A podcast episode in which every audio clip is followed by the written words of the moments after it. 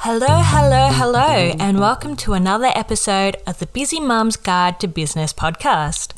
A podcast to help busy mums start and scale a profitable and sustainable business to live the life of their dreams.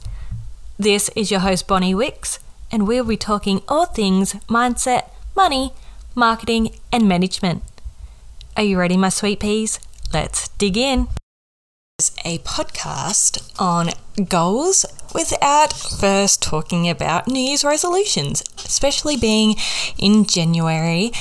It is very pertinent. I believe New Year's resolutions are fresh in everyone's minds and maybe for the wrong reason.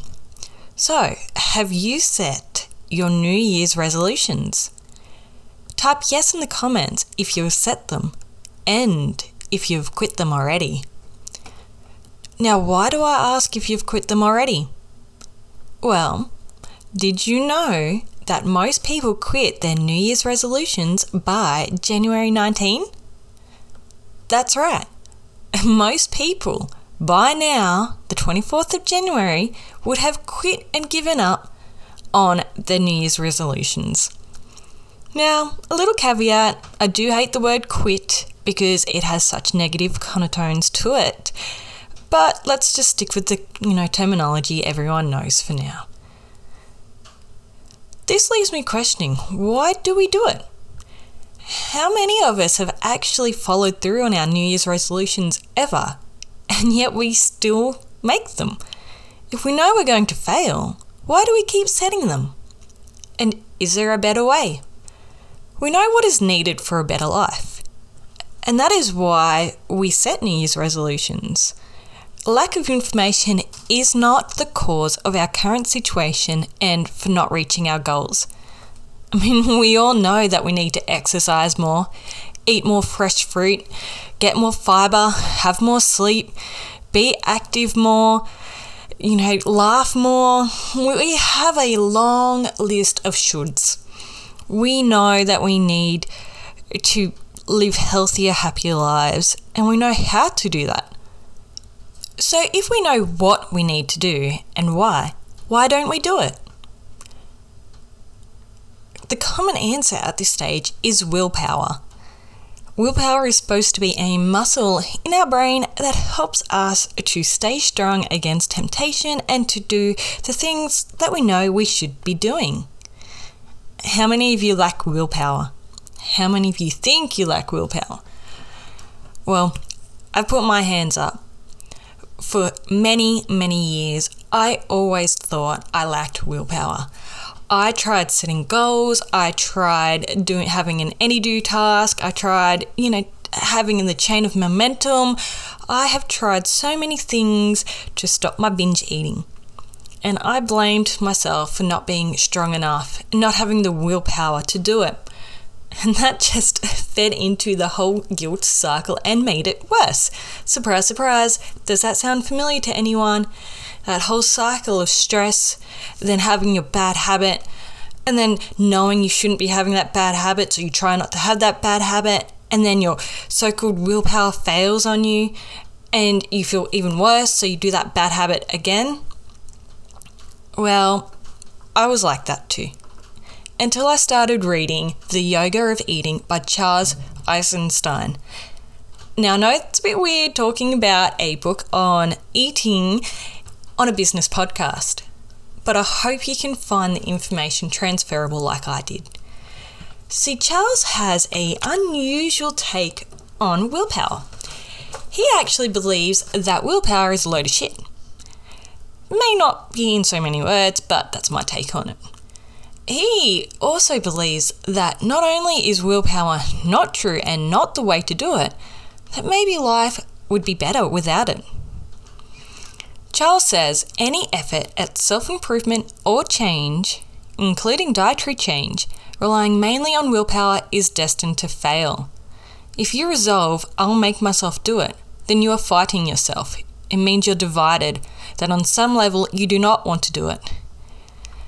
And I totally agree.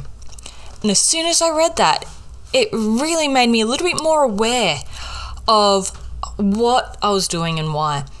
coupled with reading a book called The Compulsions of Eating, it really all clicked into place. Priorities and values. Willpower is not the answer. Priorities and values are. Simply put, we do things because we need to and because we're on default. And until we know why we do them and what default's in, we can't change it. So, for instance, my binge eating. I binge eat when I stress, and often I stress about work. So, that's a, a multi level approach. First of all, I know that I need to find a different way to deal with my stress. I can't just go, okay, willpower, I am bad at dealing with stress, so I'm just going to make myself stop binge eating. It doesn't work. It, you're fighting yourself. I'm fighting myself. It just makes the stress worse. And so I've really got to come to myself with love and care and compassion to deal with that stress. And I know now that when I get stressed, these binge eating reactions are going to happen. And I have to have something else in place before I can stop myself binge eating. So I either need to nip stress, stress in the butt first, or I need to have other more proactive ways of dealing with that stress. So at the moment, I am absolutely loving having cacao ceremonies and having baths as a way of de stressing and having that fill the spot of that binge eating. And as I said, it, it was multi level. So not only do I have to look at, okay, why was I binge eating? Which was stress. But then what can I then do about stress? And finding ways to implement stress reductions in my work and finding ways to make productivity easier and more efficient in my business. Willpower had nothing to do with it. It has nothing to do with it. So if you have quit your New Year's resolutions already, this is a little bit of a pat on the back and a big hug to say, you are worthy, you are not a failure, you're not a quitter, you just haven't found your why. You need to dig a little bit deeper into your goals and what's actually stopping those goals. We have information overload. We know we need to eat better. We know we need to work more. We know we need to be doing this and that and should be, shouldn't. That's not going to get us anywhere until we start looking at our values and we start replacing like for like. So I'm going to go off the willpower topic and the New Year's Eve topic and start talking more a little bit uh, more specific business goals. But before I do, I want to leave you with one last quote from the Yoga of Eating. Maybe, just maybe, life without willpower would be more creative, more abundant, more productive, and more dynamic than the life of shoulds and shouldn'ts. Well said, Charles. So we've just talked about traditional setting of the New Year's resolutions, and I guess it was more of a personal note, but it does roll into your work situation because quite often they are very linked. So having a healthier body is a goal of many people, and the outcome will be having more energy to devote to their businesses. Some people may even be putting in New Year's resolutions to devote more time towards their businesses, or might even be having certain goals directly for their businesses. So, I really want to have a look at talking about goals and goal setting now, because that term is more related to businesses and, you know, hitting those business goals. Now, before I do talk about that, I am going to raise some points about the masculine and feminine energies. And I wanted to do this little caveat first because I haven't talked about those terms before. And they are very contentious terms, and I really I don't want to offend you, but they are my views and I do truly believe in them. And I would like to explain first. So, there are two energies in this world that are traditionally talked about, and that's a masculine and feminine, or the yin and the yang. Now, these energies, whilst they've got a gendered term, they do relate to gender in a in a way, but I say the word gender and not the word sex. So, just a brief education moment. Sex is the biological, I guess, Um, organs, sexual organs that you are born with, and gender is the I guess the energy that you prescribe with, and your energy can be different to what your sex is. So, how I view it is the masculine energy is quite a, a strict, firm, solid energy. It is very 24 hour cycle basis. So you don't have the ups and downs that you tend to see in the feminine energy. The feminine energy is seen as softer, but do not let yourself think that that means the feminine energy is not as strong and powerful as a masculine energy. The feminine energy is not lesser and it's not more than the masculine energy. It is just different. And to me, it is about working in those cycles. It is understanding that we move with the moon, that we aren't the same 24 hour cycle as the masculine, and that we should be treating ourselves differently and planning differently. Now, when I think about the traditional goal setting, I do not think it's the best way for women to reach our highest potential. I view traditional goal setting as very masculine it's very much rigid and strict and linear and A, B, C, D, E, F, G. It doesn't allow for the flows, for the leaps, the quantum leaps that the feminine energy are capable of. Now, this isn't just woo woo. Okay, there's actually science about the impact of our feminine cycle on our life. For instance, in exercise, as we go into our ovulation phase, we are stronger, we can lift more, we have more energy, we can hit those personal bests. We're on top of the world, we're on fire, girl. But then when we hit our uh, premenstrual phase and when we're when we are menstruating, we do have a little bit of that dip you can see our, our hormones go all out of whack. They, they change throughout our cycle. And when we are in that premenstrual phase, we're more likely to be injured. We won't be able to lift as heavy and as hard.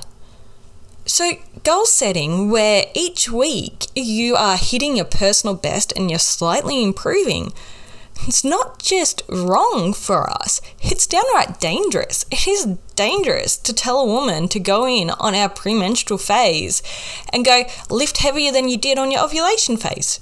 It just blows my mind that this isn't common knowledge and that we aren't allowing this type of goal setting to change to suit the feminine energy. Over the New Year's, I have started getting a few business emails from people I respect, and a lot of them talk about their goal sets setting for this year.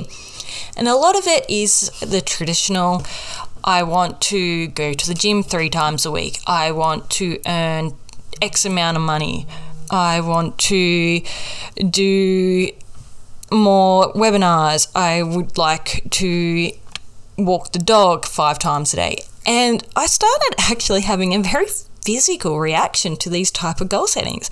I was getting disgusted. Like I was really having a like a visceral emotional reaction to them because in one sense I used to be attracted to them and I used to try to do that and even now I have a tendency to fall into that habit of wanting to do these things and to have that structure and that uh, rigidness in my life but I now know and my body knows that's not right for me and it's probably not right for a lot of women and that's probably why a lot of women are quitting their New Year's resolutions and not reaching their goals.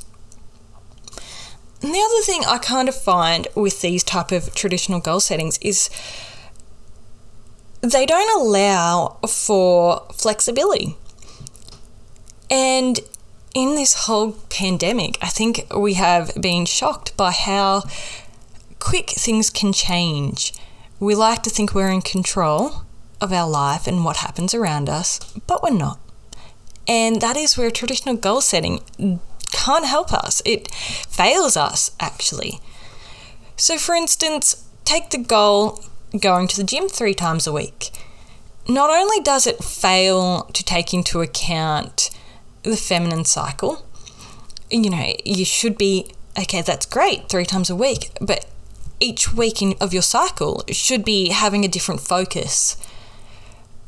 And it also then doesn't take into account things that can happen, such as lockdowns. And going to the gym three times a week isn't possible when you cannot leave your house for three months. And so, if you have set the goal, I'm going to go to the gym three times a week and I'm going to lift weights and I am going to gain two pounds of muscle, that all goes out the window when a major change like the pandemic comes and you're locked down. It doesn't allow for much flexibility or a pivoting of that goal. The other thing is, say, financial goals. A lot of people will have a goal to finally reach the $10,000 a month mark in revenue, which is great and it's a great goal. But then they don't allow for things to go over and above that. And they don't also analyze whether or not that goal is actually what they want. Now, you might be thinking I'm a little bit crazy. What do you mean? Who wouldn't want $10,000 a month? Well, the single mum that is working a job to support her family that really wants freedom and flexibility may think she wants $10,000 a month, but in actual fact, may only need the 6,000. So let me explain. To reach 10,000 in sales, you have to do X amount of work. You have to have X amount of systems in place. And you need to first know whether or not that's resources you have and resources you want to expand. So it's a give and a take, it's an opportunity cost. Every opportunity will cost you something. So, yes, $10,000 a month would be lovely and we'd all love that in the bank, but at what cost? So, for some people, their goal or their happiness would actually be 6000 where they have enough money to pay the bills but they also have enough freedom and time to spend with their family to not stress every night to actually sleep seven hours a night without having to check emails at one o'clock in the morning and so this traditional goal setting of 10k a month is based on something so rigid and structured and masculine that I just I can't back it anymore. And it goes further. It's even I can't back the business coaches that go, "Okay, so you want to reach $10,000 a month. Let's work this out. At X amount of product, at X amount of dollars, you need to sell this many to reach that goal." Okay, great. And then what?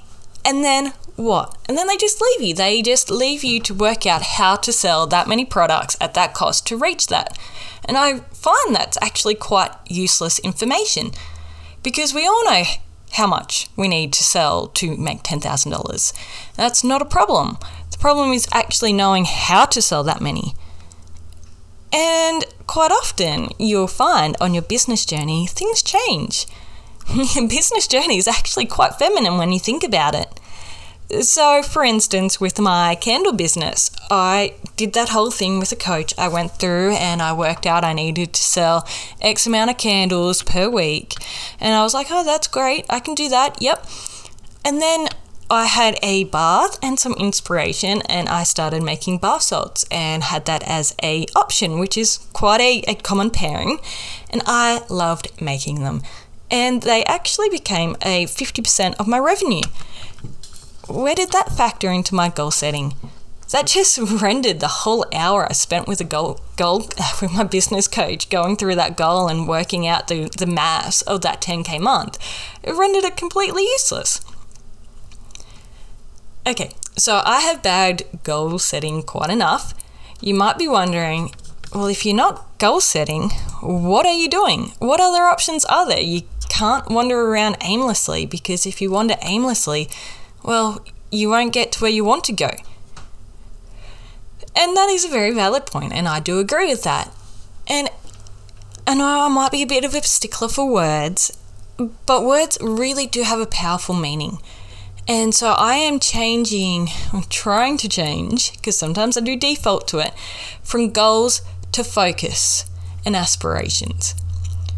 So, focus is the big ticket things it's body, business, for me. Uh, you could have other different focuses. You could have family, you could have values, you can have health. So, choose your big focus. I would only recommend having two focuses uh, for a year or for the month or whatever you would like to, um, what period you'd like to set. So for me, like I said, my focus for this year is body and business. And I have aspirations, and aspirations come under each focus. So, under the body focus, I have an aspiration to lose a little bit of weight which comes from eating a bit healthier, moving my body more, loving my body more, using my Shakti mat every day, hopefully, or when I feel like it, or when I feel like my body needs it, and just really tuning in to my body. For my business focus, I have aspirations of making more of an impact, of finally having my website revamped and ready for you guys to look at because I have some very exciting freebies and resources that are coming up. And you'll notice that it's very wishy washy. And it's wishy washy for a reason. And I actually don't feel like it's wishy washy. I feel like I have a deep connection to these focuses and these aspirations. As I said, our problem isn't information. We know what we want and we know how to do it. So, these instead reframing it as a focus and an aspiration really helps me because it comes from a place of caring and a place of values. I'm doing it not because I should, but because I want to. I am focusing on my body and loving my body, and part of that is moving it. And I'm not going to set a arbitrary goal of moving it three times a week because uh, you know you're forcing yourself to do something. Instead, I'm going to love my body. And when you love your body and you care for your body and you understand that moving really helps your body and you feel better, then you naturally move more. It isn't a fight, it is a journey with it. And that is why focus and aspirations is so much better. One week I might move my body and go to the gym four times a week. Other weeks it might be twice but I don't think of myself as a quitter or a loser for being so up and down. Instead, I feel like I am making the biggest commitment to my body. It's just likewise with my business. Yes, I would like my website up and ready ASAP. And because I know I want it done ASAP, that means I'm going to focus on it as much as I can to get it up. There's no use putting a date because if I put a date on it and something happens and I can't get it done by that date, then I'm just going to feel terrible. And obviously, because it's a focus of mine, a main core focus of mine, I'm putting as much focus and energy into it as I possibly can. I cannot put any more in. So, if I put a date on this and I fail to meet it, what is that going to say about me? How am I going to feel about myself then when I know I've given it my all and still haven't reached it? And instead, I feel so much more peaceful going, yes, I really want it done as soon as I can. I'm going to focus on it as much as I can. And then when it's done, I'm going to be happy for a moment. And then the next one's going to come up. And then the next aspiration. And then the next aspirations. Because, well, when we're never really truly satisfied and we never ever stop our hunting for the next level, we're never happy when things finish. Which is another reason why, I guess, against the goals is we think that once we reach our goals we are finished. That it's done it's ticked off. That every we're going to be miraculously happy. Our life is going to change. And then we're bitterly disappointed when we reach our goals and we don't reach this promised easy land or that we have more goals or that we aren't satisfied. Whereas focus is more of a way of living. It is a continuous focusing of your energy, and there is no end to it. It's an infinite game. And I hope you will play the infinite game with me. And I hope that you will start reassessing your business goals and your mindset about business goals and what you really want for your life and your business. Because, be honest, there is no work life separation. Our businesses are often our babies, eh, our second babies. They are the love of our life. We spend so much time on them. There is no separation between them and us.